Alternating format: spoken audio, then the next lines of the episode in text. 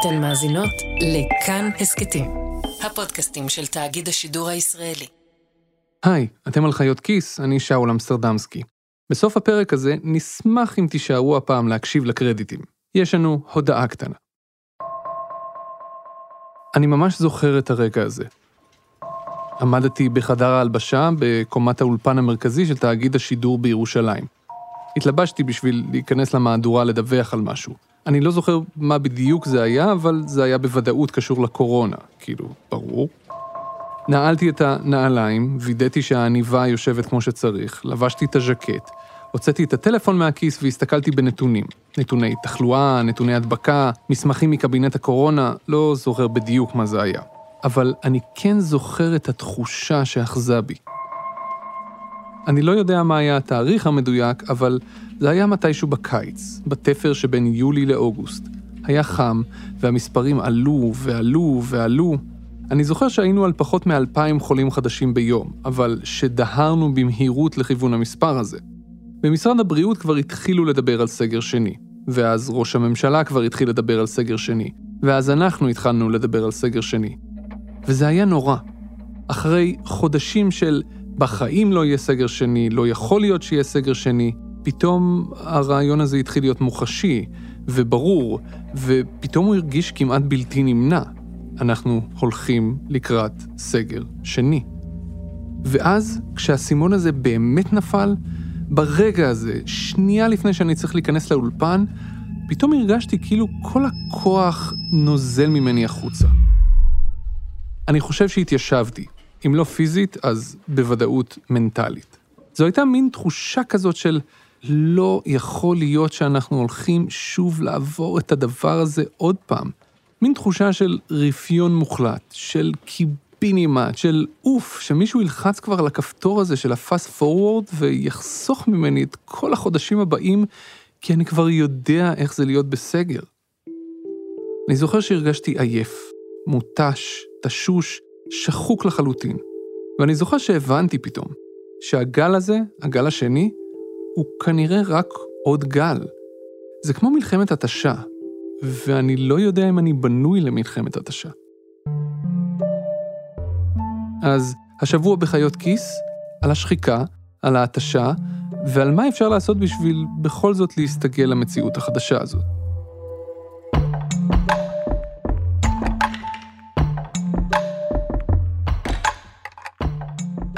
דיברתי על זה עם פרופסור גלעד הירשברגר, הוא פסיכולוג.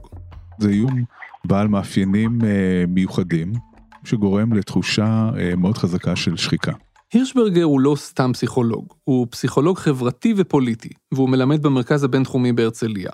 המומחיות שלו היא איומים, או ליתר דיוק, תפיסת איומים. זה בעצם אומר הדרך שבה אנחנו תופסים איומים, מבינים איומים, איזה איומים אנחנו רואים, איזה איומים אנחנו לא רואים, מפספסים, ועל איזה איומים אנחנו שמים יותר משקל. וכיצד כל זה משפיע כמובן על העמדות שלנו. לא כל האיומים הם אותו הדבר. לכל איום אנחנו מגיבים באופן אחר, ולכל איום יש השלכות פוליטיות, חברתיות וכלכליות אחרות. כששאלתי את גלעד איך אנחנו מתמודדים עם האיום הנוכחי, ומה הופך אותו לאיום אחר מהאיומים שאנחנו בדרך כלל מתמודדים איתם, הוא ישר קלט אותי. בקיצור, זה הולך להימשך עוד המון המון זמן, ו... ואנחנו מתקשים להתמודד עם זה, זה ממש כמו מלחמת התשה, ואני אשמח אם תוכל לדבר על זה קצת, עד כמה אנחנו טובים או לא טובים בלהתמודד עם, עם דברים מהסוג הזה. קודם כל, ההנחה שפלטת תוך כדי זה שתיארת את האיום הזה, מספרת את הסיפור כולו. זה באמת איום בעל מאפיינים אה, מיוחדים, זה איום שגורם לתחושה אה, מאוד חזקה של שחיקה. מה זו בכלל שחיקה? אז לשחיקה יש כל מיני הגדרות. במקור שחיקה זו פעולה פיזית. למשל, שחיקה של אבנים שנמצאות בתחתיתו של נחל. המים זורמים על האבנים, עוד ועוד ועוד ועוד. אין סוף מים על אבנים. כל מולקולה כזו של מים מגרדת עוד קצת את האבן. עוד חתיכה ועוד חתיכה, מיליוני שנים של שחיקה עד שהאבן חלקה לגמרי. לא לחינם נדמה לי שהפסיכולוגיה המודרנית לקחה את הפעולה הזאת של שחיקה פיזית ושאלה אותה בשביל לתאר שחיקה של עובדים במקומות עבודה. שחיקה כזו מוגדרת בתור תחושת עייפות או מיצוי בעקבות תפקיד או פעילות שנמשכו זמן רב. ועל אף שאנחנו לא אבנים, ומקום העבודה שלנו הוא לא זרם אינסופי של מים, גם אנחנו נשחקים. בתנאים הנכונים, או יותר נכון, הלא נכונים, עוד ועוד חתיכות מאיתנו נושרות, עד שאנחנו נעשים חלקים. אבל לא בקטע נחמד כזה של חלוקי נחל שאפשר עכשיו להקפיץ על המים עם הילדים, אלא בקטע רע, בקטע של עייפות החומר. פרופסור לאו וולמר הוא פסיכולוג קליני וגם הוא מרצה במרכז הבינתחומי בהרצליה, והוא מתאר את זה הרבה יותר יפה ממני. מה מאפיין שחיקה? מאפיין שאתה חסר כוחות, אתה לא מאמין ביכולת שלך להתמודד עם המצב, הכל נראה הרבה יותר גדול, יותר רחוק, כמו לעלות על אברסט כשאין לך כוח. שחיקה היא אחד החולאים הכי גדולים של עולם העבודה המודרני, אבל היום, היום אנחנו אפילו קצת מתגעגעים עליה, כלומר, לסוג ההוא של שחיקה. כי אחרי שנים שהתרגלנו לדבר על שחיקה בהקשר של מקומות עבודה תובעניים, ובהקשר של חוסר איזון בין העבודה למשפחה, היום השחיקה שלנו מגיעה ממקום אחר לגמרי. היום היא מגיעה מהאיום המתמשך, הבלתי נגמר הזה, שבבת אחת השתלט על כל החיים שלנו. קורונה בישראל. מצבו של אחד החולים בתל השומר הידרדר, מספר המבודדים מתקרב לקו המאה אלף.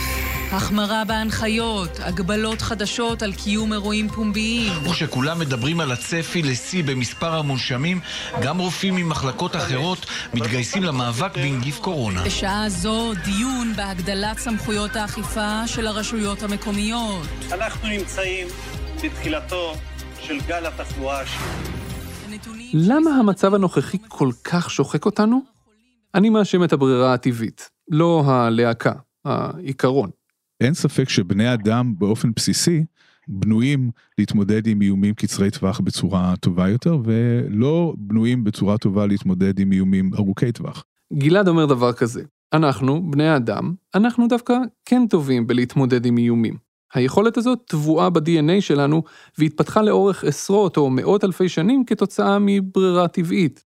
אם אתם במסע ציד ומחפשים אוכל, ופתאום יש איזו חיה שדוהרת לכיוון שלכם, קורה לכם משהו פיזיולוגי שאתם לא שולטים בו. מנגנון הגנה בילט אין שמאפשר לכם להגיב במהירות הבזק, תוך הפעלת כוח אדיר. המוח שלכם מציף בבת אחת את כל הגוף שלכם באדרנלין, ואתם פשוט פועלים. אפילו ברמה הבסיסית האבולוציונית, אנחנו מאוד טובים בלהתמודד עם מצב של סכנה אקוטית מיידית, שאנחנו מטפלים בה, וכשהיא חולפת אנחנו חוזרים חזרה למצב אה, רגיעה.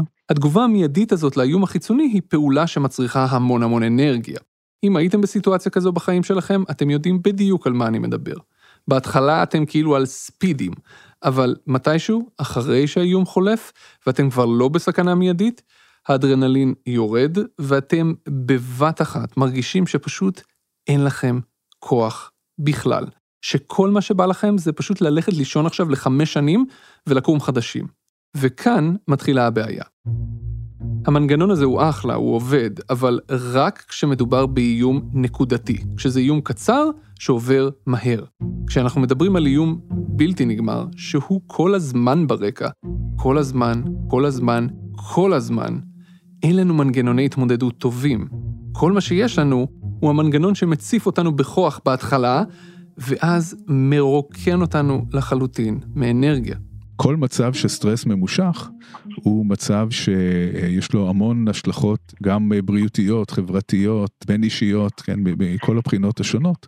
וכאן, שוב, מדובר באיום שהוא מתון. הוא מדבר פה על הקורונה, כן? בסופו של דבר, עבור רוב האנשים, הקורונה היא איום מתון. לא קיומי. אז הוא לא איום אה, שרמת האיום היא מאוד גבוהה, אבל משך האיום אה, שוחקת את האוכלוסייה מאוד.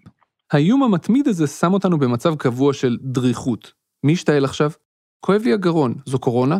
בשביל מה סבתא הייתה צריכה לחבק את הבן שלי? והדריכות הזו גובה מאיתנו מחיר נפשי, אבל לא רק נפשי, אלא גם פיזי.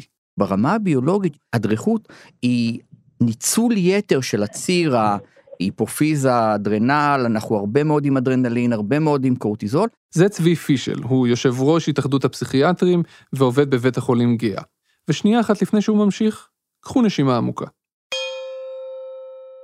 ולאט לאט ההתרגלות הזאת גורמת לעלייה בלחץ דם ועלייה בדופק וכל מיני שינויים שלאורך זמן יגרמו לנו למצבים מסוכנים, כמו למשל התקפי לב, כמו למשל קיב בקיבה, כמו למשל עלייה בלחץ דם, המון שינויים שחלים כתוצאה מהדריכות יתר הזאת. אנחנו יכולים לסבול את זה לזמן קצר, ואז אנחנו מפצים. לזמן ארוך זה כבר בלתי נסבל.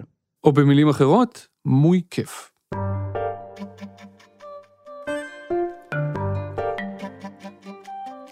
אז מה קורה כשהמציאות מסריחה ואין לנו מנגנון הגנה טוב להתמודד איתה? אנחנו מתמודדים איתה בעזרת מנגנוני הגנה לא טובים, כאלה שמעוותים את המציאות. אנחנו מדחיקים ומכחישים. המנגנונים האלה מתחילים כבר בילדות, אצל ילדים צעירים, כשמשהו לא טוב קורה, משהו מפחיד, מאיים, הם יכולים פשוט לעצום עיניים, ואז האיום לא שם. ככל שאנחנו גדלים, מנגנוני ההגנה האלה משתכללים, ואנחנו מתאימים אותם למציאות החברתית. אנחנו לומדים לפשר בין המציאות כמו שהיינו רוצים שהיא תהיה, לבין מה שהיא בפועל. קוראים לזה להיות מבוגר. אבל אז, כשמגיעים איומים קולוסליים כאלה כמו הקורונה, אנחנו נסוגים אחורנית. הכחשה זה אחד המנגנונים הפרימיטיביים, זה לא לראות את המציאות, להגיד לא, אני לא מוכן להסתכל. ואנחנו רואים את זה. אז יש אנשים שזה יותר אה, נפוץ אצלהם, ואז זה האנשים שלא ילכו עם מסכה, זה אנשים שיגידו אין קורונה, או קורונה זה כמו שפעת, כי הם לא מסוגלים להתחבר אה, לחרדה הזאת. חרדה יכולה להיות בין אם מהמחלה, או בין אם מזה שמישהו אחר יגיד לי מה לעשות, ובין אם מהסדר החברתי שהולך אה, להשתנות. ואנחנו באמת רואים את זה אצל הילדים שלנו. הילדים מתמודדים בימים אלה עם קשיים בלתי רגילים שלא היו שם קודם. הרבה מהילדים האלה נמצאים כבר חודשיים בבית, אחרי שהיו פיזית בבית ספר רק שבועיים. והחודשיים האלה בבית היו רבועים בבכי, בהתפרצויות זעם, בהמון המון תסכול. בכל פעם שהם חווים איזה פרץ תסכול כזה, הבקשה של הילדים היא ממש בסיסית. די, אנחנו לא רוצים את זה יותר. אנחנו לא יכולים עם זה יותר. תפסיקו את זה. בתור ההורים שלהם אנחנו מנסים להכיר בקושי שלהם מצד אחד, אבל גם להסביר להם, או יותר נכון, לעזור להם להפנים, שזה פשוט המצב החדש, ושכן, הוא מסריח, אבל זה מה יש. אנחנו מנסים למצוא יחד את הדרכים שבהן אפשר לחיות ככה, איכשהו. אבל בתכלס, כשהם לא רואים, אנחנו ממש מבינים את הקושי שלהם, את המצוקה שלהם, את הבקשה שלהם. גם אנחנו מתגעגעים לחיים שלנו, גם אנחנו רוצים לעצום עיניים, ושכל הדבר הזה ייעלם. מהנקודה הזו, השחיקה הופכת להיות משהו קצת יותר גרוע. היא הופכת להיות התשה.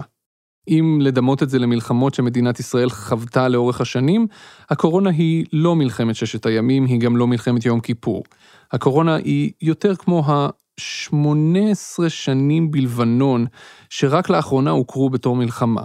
הקורונה היא כמו מלחמת התשה אינסופית. מלחמת התשה מחייבת היערכות לגמרי שונה, ואנחנו צריכים ללמוד לחיות בלי המחשבה שאו-טו-טו זה ייגמר. והקורונה זה בדיוק הצורך הזה, זה לא ייגמר מחר, זה לא ייגמר בעוד חודש, זה לא ייגמר בעוד חודשיים, ולכן צריך לחיות אחרת.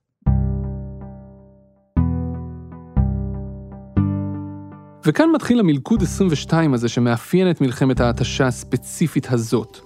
כל הדברים שעוזרים לנו בדרך כלל בשביל להתמודד עם התשה נפשית כזאת, כל הדברים האלה אסורים בקורונה. הנה שוב פרופסור גלעד הירשברגר. בדרך כלל המנגנון העיקרי שיש לנו להתמודדות עם איומים זה קרבה לאחרים.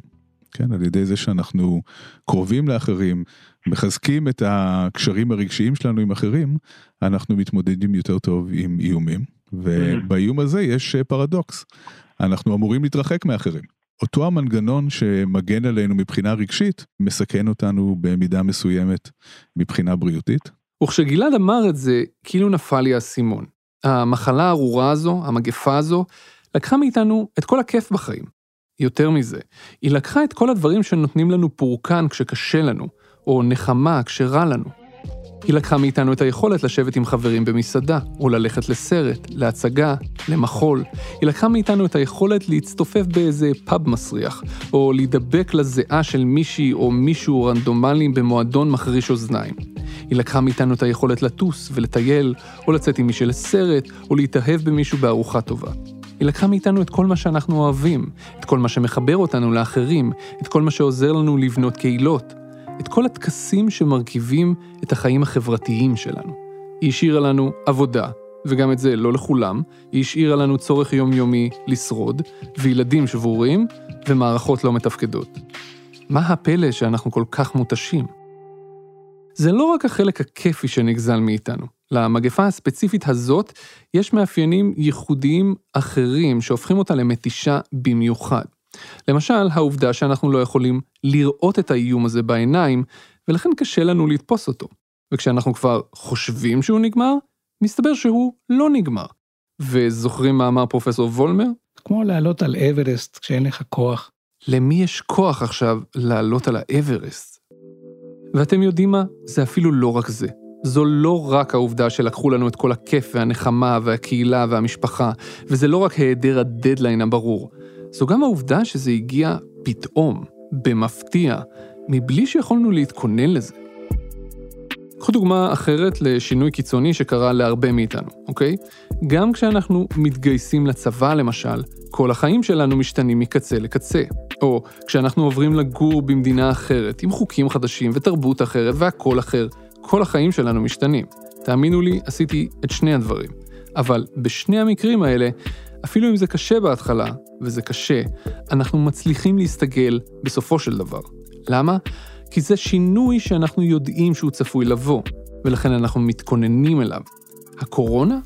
הקורונה באה משום מקום, ושינתה הכל בבת אחת נורא מהר, וזה כבר חתיכת שבר. הנה מה שאמר לי שמעון בורשטיין. שמעון הוא פסיכיאטר מבית החולים באר יעקב. בוא ניקח לדוגמה מישהו שיש לו איזשהו עסק קטן, הוא מעסיק שלושה ארבעה עובדים, והוא מבחינה כלכלית די מסודר, יש לו משכנתה וכמה הלוואות, אבל סך הכל הוא מסתדר, מחזיר החזרים על הרכב, החזרים על הבית, יש חוגים לילדים והכל חיים שגרתיים ויציבים ובטוחים. ועכשיו הוא עוד מעט שנה כשהעסק שלו סגור. פתאום החזרים של משכנתה זה לא דבר שזה בסדר כי ממילא ההכנסה מכסה אותם כי אולי לא. פתאום הקיום הבטוח הוא הרבה פחות בטוח. פה יש אירוע שהוא בסך הכל, הוא משפיע על המון אספקטים בחיים, הוא מלווה בחשש רפואי אמיתי. כל האי ודאות הגדולה הזאת זה שינוי הרבה יותר מהותי ממשהו שקורה בחיים והתרגלנו אליו באופן כללי. בשבועות האחרונים, בזמן שעבדתי על הפרק הזה, הסתכלתי מסביב ושמתי לב שאני לא לבד. עוד ועוד כתבות צצו על העניין הזה של ההתשה הנפשית, של נזק הנפשי. פתאום זה בדיבור. עובדה, גם אתם הרגשתם ככה. אני ממש מרגיש שאני מתחיל לפתח תסמינים של דיכאון. חוסר חשק לעבוד, חוסר חשק לעשות דברים שלא קשורים לעבודה, חוסר חשק בכלל. כולם מסביבי מפרקים. כל מי שאין לו איזשהו עוגן בחיים, מתחרפן, משתגע, מרגיש אומלל. ואני קצת צריכה להיות העוגן של אנשים אחרים. לא רואים את האופק, הדבר הזה. אתה לא באמת יודע מתי זה ייגמר, מתי זה ייגמר. אבל באמת באמת הדבר שהכי קשה זה התשישות מהעבודה, תוך כדי שכולם חיים חיים אחרים, אני ממשיכה לעבוד בשיא המרץ. די, די, באמת די, אני רק רוצה לחזור לחיים נורמליים, זה, זה הכל, זה הכל, די. please, stop it. וזה בכלל לא מקרי, זה לא מקרי שזה צף עכשיו. זה קורה משתי סיבות. דבר ראשון, פתאום הנזק הנפשי נהיה מוחשי, ניתן לכמת אותו. אתה רואה את הפניות לשירותים הפסיכיאטריים. הנה שוב שמעון בורשטיין, הפסיכיאטר מבית החולים באר יעקב. של אנשים ש... שלא מצליחים להתמודד עם הדבר הזה. ואתה רואה עלייה באנשים שמעולם לא פנו לשירותי בריאות הנפש, שמגיעים או בקשיי הסתגלות לסיטואציה, או בתסמינים של חרדה, או בתסמינים של דיכאון. חלקם עם מחשבות אובדניות. עלייה גם בשיעורי הפניות, גם בסוג הפונים, המצוקה היא ניכרת. בורשטיין אמר לי שהעלייה בשיעור הפונים לקבלת סיוע נפשי ניכרת בכמה אוכלוסיות. קודם כל, אלה שכבר סבלו קודם. מי שהיה בחרדה, יותר בחרדה. מי שהיה בדיכאון, הדיכאון שלו החמיר. אבל זה לא רק הם. פתאום יש עלייה, הוא אומר, בקרב שלוש אוכלוסיות עיקריות. צעירים, כאלה שנמצאים בתחילת הקריירה שלהם, רובם כבר עם ילדים קטנים ומשכנתה, שפתאום לא ברור איך אפשר להחזיר. חוץ מהם יש גם אנשים מבוגרים מאוד, שסובלים מבדידות ומניתוק, ומלבדם יש עלייה בפניות של הורים לגבי המצוקות של הילדים הצעירים שלהם. כולם כולם מאוד סובלים. הסיבה השנייה שהנזק הנפשי מתחיל לצוף עכשיו קשורה לדעתי למה שאומר לי צבי פישל, יושב ראש איגוד הפסיכיאטרים. יש ברפואה שלבים אקוטיים של מחלה ושלבים כרוניים של המחלה. אז זה אומנם לא מחלה, אבל אני חושב שאנחנו עוברים מהשלב האקוטי לשלב הכרוני. איך אנחנו חיים עם ה-new normal, החיים עם השגרה החדשה. היינו בשחיקה, היינו בהדחקה ובהכחשה, נקלענו להתשה, הגיע הזמן לעבור פאזה, הגיע הזמן לעבור להשלמה, ומשם, בתקווה, להסתגלות.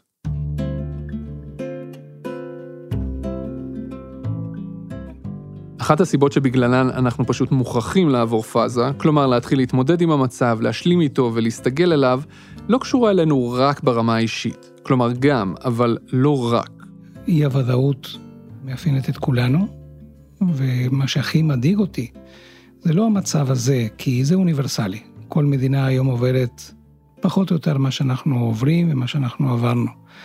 אבל יש סגנונות שונים של התמודדות ברמה הלאומית, שהיא משפיעה על איך האדם הפשוט מרגיש בבית עם הילדים והזום והחוסר היכולת אה, לטייל בעולם, וזה מה שהכי מדאיג אותי, מה שקורה בארץ. אנחנו צריכים לעבור פאזה גם ברמה הלאומית, בשביל שנצליח להתמודד טוב יותר עם הנגיף, וכך הכלכלה שלנו תשתפר, וכתוצאה משני אלה גם הבריאות הנפשית שלנו תשתפר. אנחנו מסתכלים על בית המשפט, אנחנו מסתכלים על המשטרה, אנחנו מסתכלים על השרים, על חברי הכנסת, על ראש הממשלה.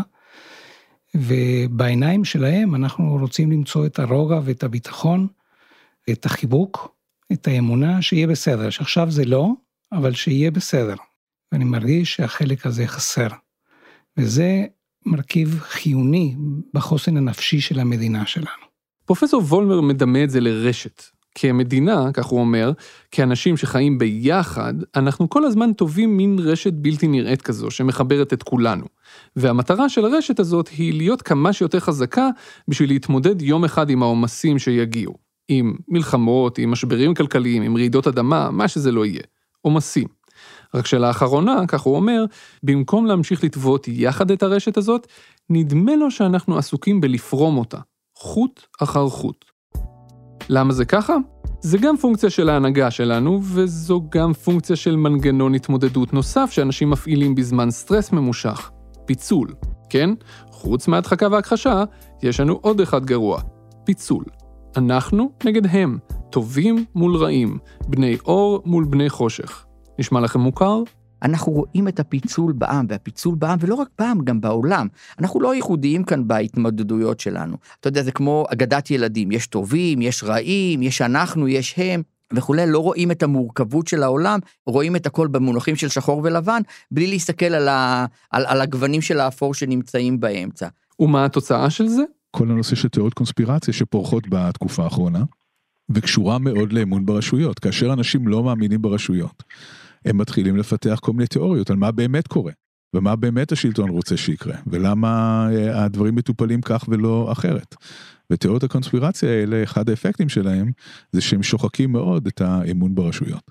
לא רק שזה מעגל שמזין את עצמו, הקוטביות החברתית, הקונספירציות, התסיסה החברתית, הפיצול הזה, כל אלה מביאים לכך שאנחנו גם מתקשים להתמודד עם האיום עצמו, עם הקורונה.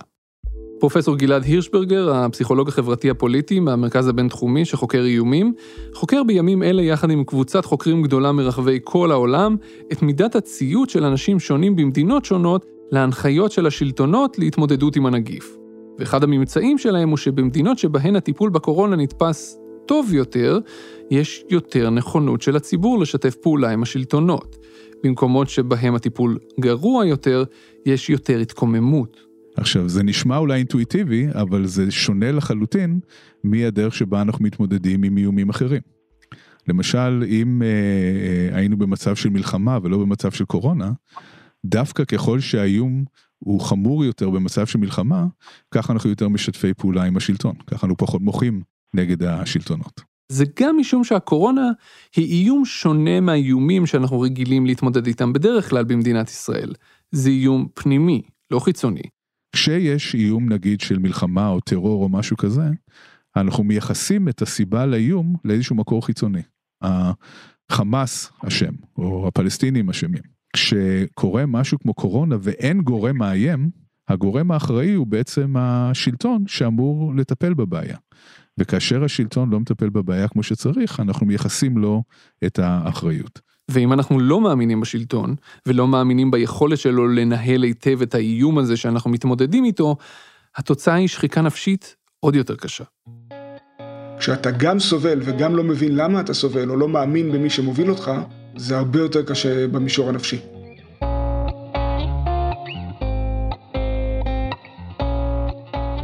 אוקיי, אז איך עושים את זה? איך לעזאזל עושים את זה? איך עוברים פאזה? אז הנה ארבעת הטיפים של פרופסור לאו וולמר לאיך מתמודדים נפשית עם המצב, לאיך אפשר להסתגל מהר יותר למציאות החדשה הזו. דבר ראשון, תעשו ספורט. כן, ספורט. לא משנה איזה ספורט. כל מיני אה, פעילויות גופניות שהן לא רק גופניות, הן משפיעות על הנפש. מבחינת ההתמודדות עם סטרס, חשוב גם מעבר לצד הבסיסי הפיזיולוגי, כן, שיש כאלה שמצאו במיינדפולנס או בתרגילי הרפייה, תרגילי נשימות, יוגה, פילאטיס, וזה נורא חשוב בגלל שאנחנו יודעים שבתקופות כאלה של סטרס מתמשך, הגוף משחרר כל מיני הורמונים, שבסופו של דבר, אם הם לא נרגעים מספיק מהר, אנחנו פוגעים בדבר הכי חשוב היום, שזו מערכת החיסונית שלנו. אם אתם לא ממש ממש בקטע של ספורט, אז שמעון בורשטיין מבאר יעקב ניסח את זה טיפה אחרת. אולי זה יעבוד לכם. אנשים גילו שדווקא ללכת שעה ב, בים זה מייצר עבורם את היכולת אה, רגע לארגן את המחשבות ומחדיר בהם כוחות. אנשים אחרים גילו שדווקא לשבת ב, עם המשפחה, עם הילדים ברעש, זה מארגן אותם. חלק מהאנשים אומרים שהעבודה מארגנת אותם. לנסות ולמפות את מה מעצים אתכם ומה נותן כלים וכוח להמשך. ולדבוק בתוך השגרה החדשה ולשלב גם פעילויות כאלה. אוקיי, הלאה, מה עוד? הנה הטיפ השני של וולמר, תחשבו חיובי. ואם אתם אנשים ציניים כמוני, אז אני יודע מה אתם חושבים על זה, אל תחשבו את זה, תחשבו חיובי. כלומר, הרבה מהרגשות שלנו נוצרים כתגובה למחשבות שלנו. אם נארגן את המחשבות שלנו וננסה לתעל אותן לכיוון חיובי, אני אעבור את זה, זה ייגמר מתישהו, יהיה בסדר, התגובה הרגשית שלנו תהיה בהתאם. טיפ שלישי, תצרכו פחות חדשות. כן, אני מודע לאירוניה שיש בזה שאתם שומעים את זה בפודקאסט של גוף חדשותי, זה בסדר, אני מסכים עם פרופסור וולמר. הוא קורא לזה מיקוד קשב.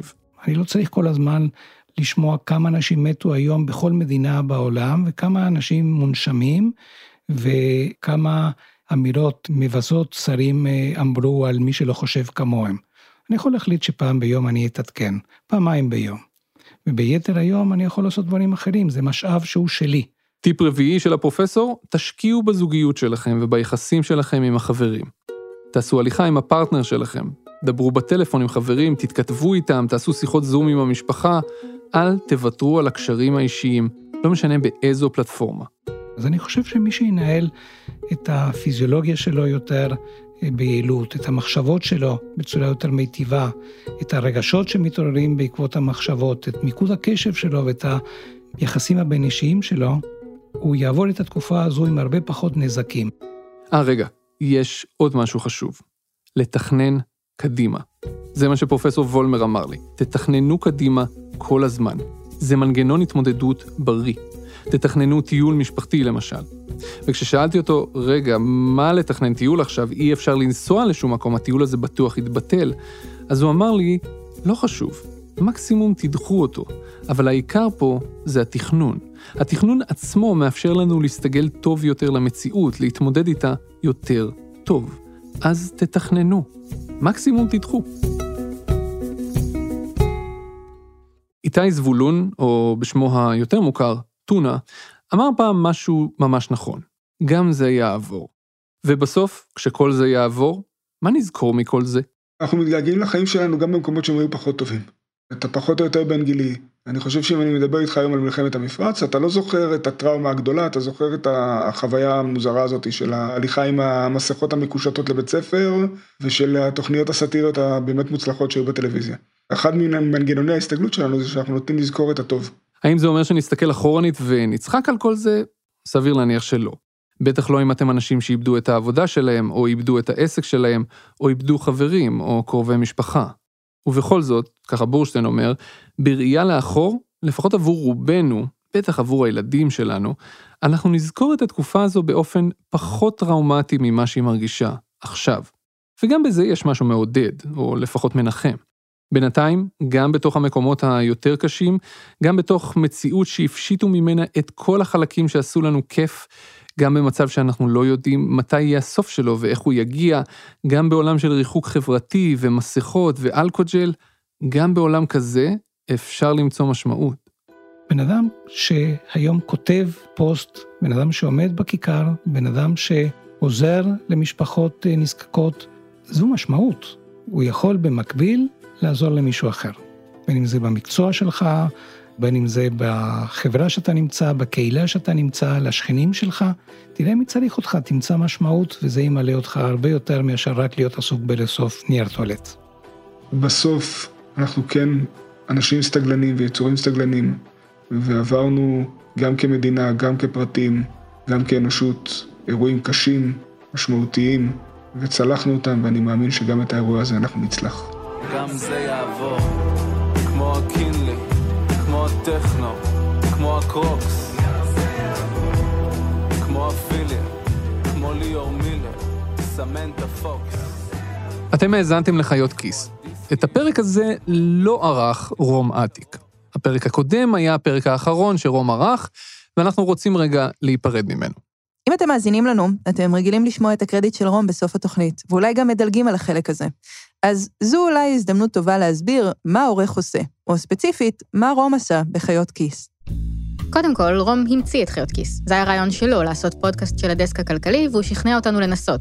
וכשלא כל כך הצלחנו, להמשיך לנסות.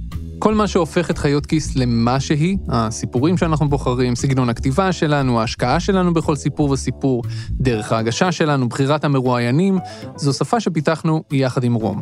הוא, יחד איתנו, יצר את התוכנית הזאת, ולא רק אותה, הוא פיתח שורה שלמה של פודקאסטים בישראל. אחרי שפיתחנו את השפה הזאת, רום היה מי שהתעקש איתנו לא להתפשר עליה, לחפש מרואיין יותר טוב, לעשות עוד שיחה, לנסות להסביר עוד יותר ברור את אחד הרעיונות, להקליט עוד פעם קטע שיצא קצת מנומנם. עורך טוב הוא עורך שלא מנסה לשנות אותך, אלא עוזר לך להיות הגרסה הכי טובה של עצמך. זה הדבר הכי טוב שעיתונאי ויוצר יכול לקוות לו. אז רום, למקרה שאתה מאזין, תודה רבה על כל זה.